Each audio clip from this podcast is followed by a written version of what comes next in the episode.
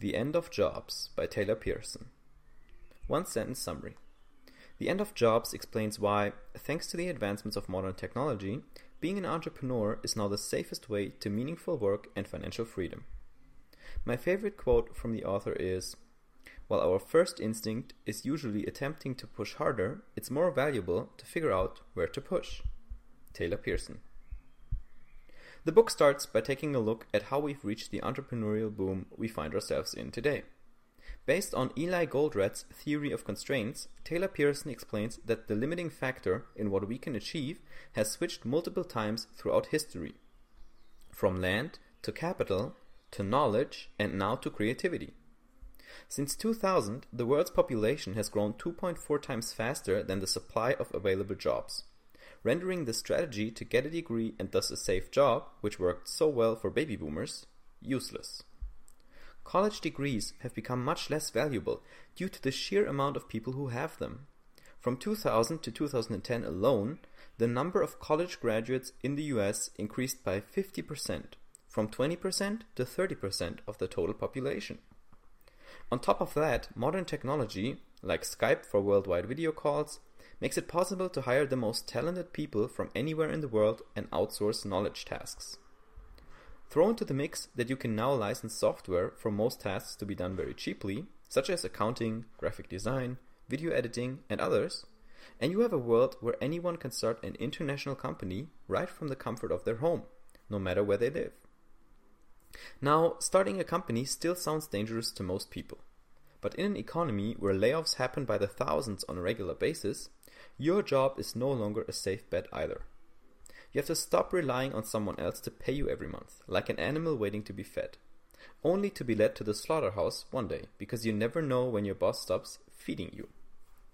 Instead, try to understand the concept of expected value, which is what lets poker players keep their cool. They do a great job at calculating the probability of winning or losing any given hand, based on the cards on the table and in the deck, which is why they're not worried about losing.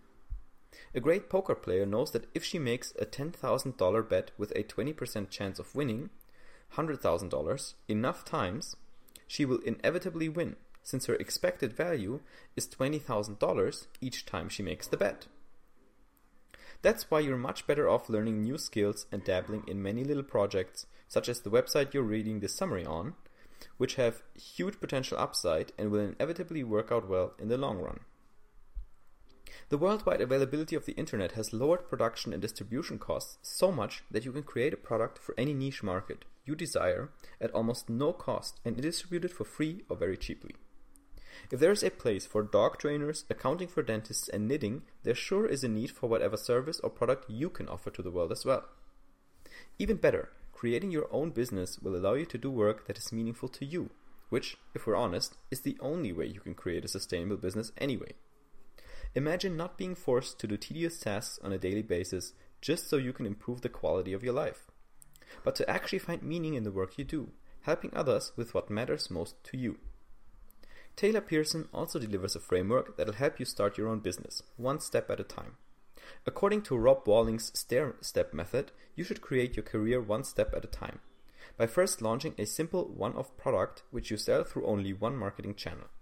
Then you can multiply this process until you don't have to work to make a living any longer and start creating bigger and bigger companies. My personal takeaways from the end of jobs for 2017. This was one of the first summaries I wrote for 4 Minute Books. It's from December 17th, 2015. I actually think this might be the first one or the second one. Um, so it's not, it doesn't have the three lesson structure yet. Uh, but I think there's some valuable parts that I would like to pull on um, and expand upon. So first, the the the limiting factor that has changed. Okay, so that's an interesting one, and I, I addressed it only very briefly here. So Taylor Pearson says there's always been a limiting factor in um, the growth of of the economy of the world, right? And whatever this limiting factor is, whoever has the most of it wins right? So back in the day, say like 2000 years ago, it was land. Whoever owned the land, and that was usually the king or or the pharaoh or or or the or, or the what is it, or the emperor. So those people usually uh, uh, owned the land because it came from legacy, right? It was uh, very um, uh, in monarchies there was one person ruling the country and they owned all the land. So they made all the money because they could take a cut from however much uh, produce the farmers produced. It switched from land to capital somewhere around, I guess, 1500, 1600 with like the Medici in Italy when banking started to arise. And all of a sudden, there were people lending other people money and making money on lending that money in, in terms of interest. Um, and then started getting richer and richer and pulling away and being able to even lend money to kings. And then they were the ones in power, right? The bankers. Then it went to knowledge when it was all about expertise. For example, take the take the 1980s, 1990s, uh, with all this stuff going on on Wall Street. Whoever had the knowledge, right, the insider knowledge, sometimes even the the illegal tr- uh, trades being made behind closed doors, uh, where they said, "Yeah, we'll pump into this stock, and then it'll go up, and then we'll sell our shares, and then everybody else is out." So that was all about knowledge and having the skills, like who was the most professional trader, who made the best picks, and so on. But now that knowledge, or at least the basic knowledge stuff, is you can you can hire people for, as I said, like graphic design, like marketing, SEO, like even complex stuff like creating marketing campaigns and so on. You could outsource and you could spread all over. Now it's about creatively combining those things to make something that people will want to buy, like a whole that works, basically a company. So I think that was really interesting. So, but you can see the shifts, and more and more of these shifts are going to occur. Um, uh, I'm surprised, uh, and I see it from my own school. I graduated seven years ago. The kind of people that get their A levels uh, and how they get them and what they have to do for them, it goes down and down and down, and it's more and more people getting them because it gets easier because everyone's expected to have one. So degrees become inflationary. Um, I mean, even in the US already, I mean, I've seen people who were happy to get a salesman job at a car dealership with their bachelor's degree. I'm like, that's insane. Like, you wouldn't, in Germany, we're not that far yet. Um, but that's kind of ridiculous, right? Because you, it's called higher education, and you would think that this is something that gets you like a management job or, or whatever, like something above that. So, with this going, with so creativity scarce, going down, uh, everything else easy to do, easy to outsource. Um, it becomes kind of it becomes kind of tough to rely on your job. And even if you have a high, say like a high level marketing job, right? Imagine that software keeps getting smarter. So what will happen once BMW figures out how to sell their cars without you? Like once what happens when Facebook's algorithm gets so smart that it creates the Facebook ads for you and they automatically make three bucks for every buck they spend on Facebook ads because the software creates ads that are that customized and that smart and directly addressed to the people who want to buy a car. Like it's like okay, we can cut like half the marketing team. Boom, away they go.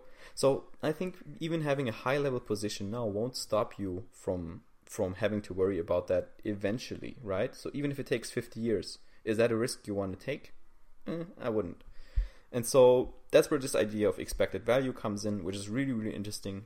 You can dabble, you can have side projects, you can launch products, you can do books, courses, um, you could do a physical product, right? You could create your own supplement for fitness, you could create your own gym tool, training wristband, whatever. There's a million ways you can do this.